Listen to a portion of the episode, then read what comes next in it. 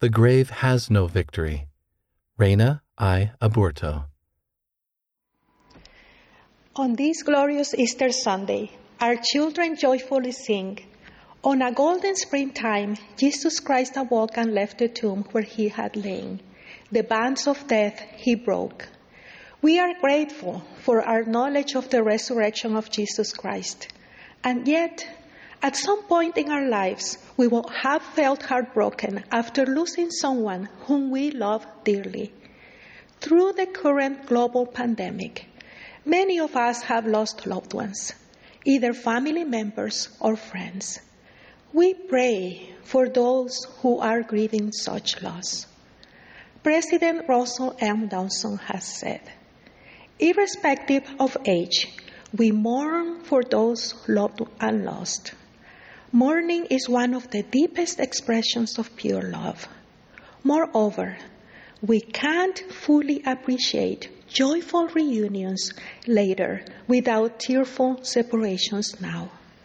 The only way to take sorrow out of death is to take love out of life. We can imagine how Jesus' friends who had followed him and ministered to him felt upon witnessing his death. We know that they mourned and wept. On the day of the crucifixion, not knowing what would happen on Sunday, they must have been overwhelmed by distress, wondering how they would go on without their Lord. Nevertheless, they continued ministering to him even in death.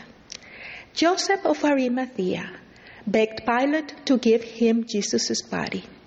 He took the body down, wrapped it in fine linen, laid it in his own new tomb, and rolled a great stone to the door of the sepulchre.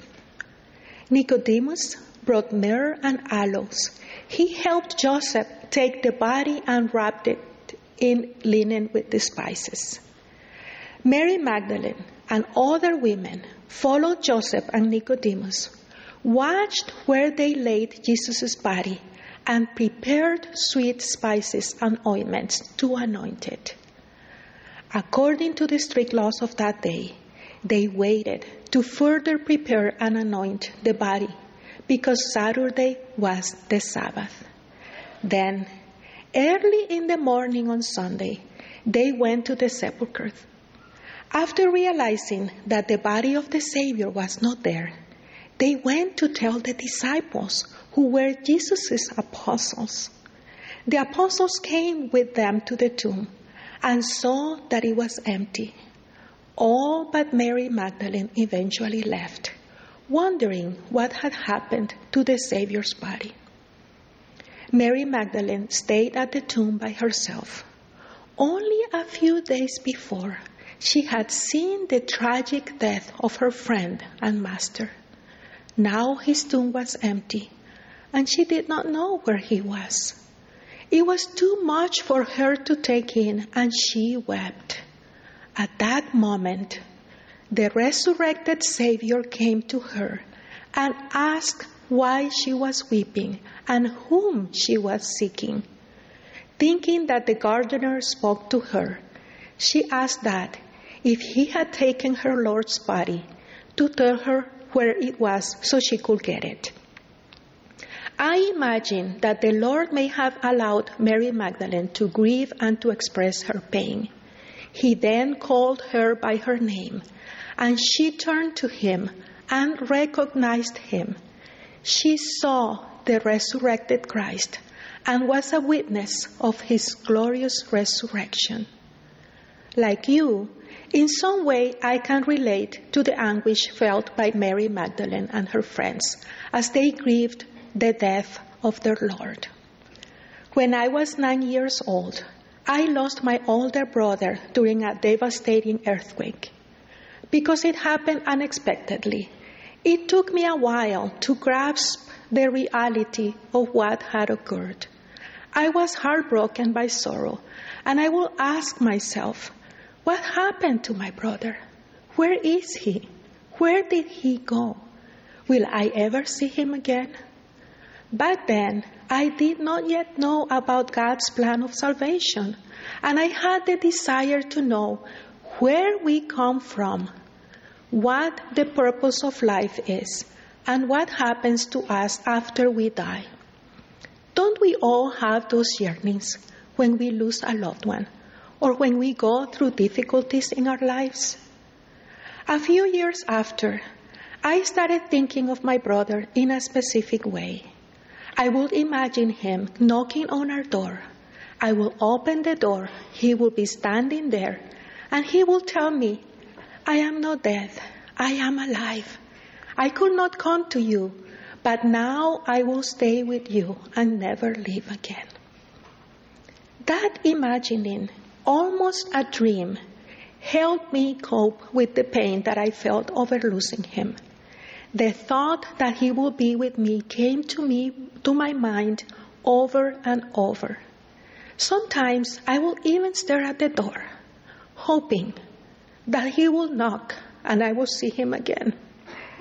About 40 years later, during Easter time, I was pondering about the resurrection of Jesus Christ and started thinking about my brother. At that moment, something clicked in my mind. I remembered imagining him coming to see me. That day, I realized that the Spirit had given me comfort in a difficult time. I had received a witness that my brother's spirit is not dead. He is alive. He is still progressing in his eternal existence. I now know that my brother shall rise again at that magnificent moment when, because of Jesus Christ's resurrection, we will all be resurrected. In addition, He has made it possible for all of us to be reunited as families and have eternal joy in the presence of God if we will choose to make and keep sacred covenants with Him. President Nelson has taught death is a necessary component of our eternal existence. No one knows when it will come, but it is essential to God's great plan of happiness. Thanks to the atonement of the Lord, eventual resurrection is a reality and eternal life is a possibility for all humankind. For sorrowing loved ones left behind, the sting of death is soothed by a steadfast faith in Christ, a perfect brightness of hope, a love of God and of all men, and a deep desire to serve them. That faith, that hope, that love will qualify us to come into God's holy presence with our eternal companions and families, dwell with Him forever. I testify that if Christ had not risen from the dead or had broken the bands of death, that the grave should have no victory, and that death should have no sting, there could have been no resurrection. But there is a resurrection. Therefore, the grave hath no victory, and the sting of death is swallowed up in Christ. He is the light and the life of the world, yea, a light that is endless, that can never be darkened, yea, and also a life which is endless, that there can be no more death. Jesus Christ Himself declared, I am the resurrection and the life. He that believeth in me, though he were dead, yet shall he live. I testify that through the redeeming atonement and glorious resurrection of Jesus Christ, broken hearts can be healed, anguish can become peace, and distress can become hope.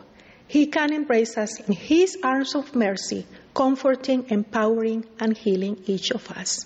In the name of Jesus Christ. Amen. Amen.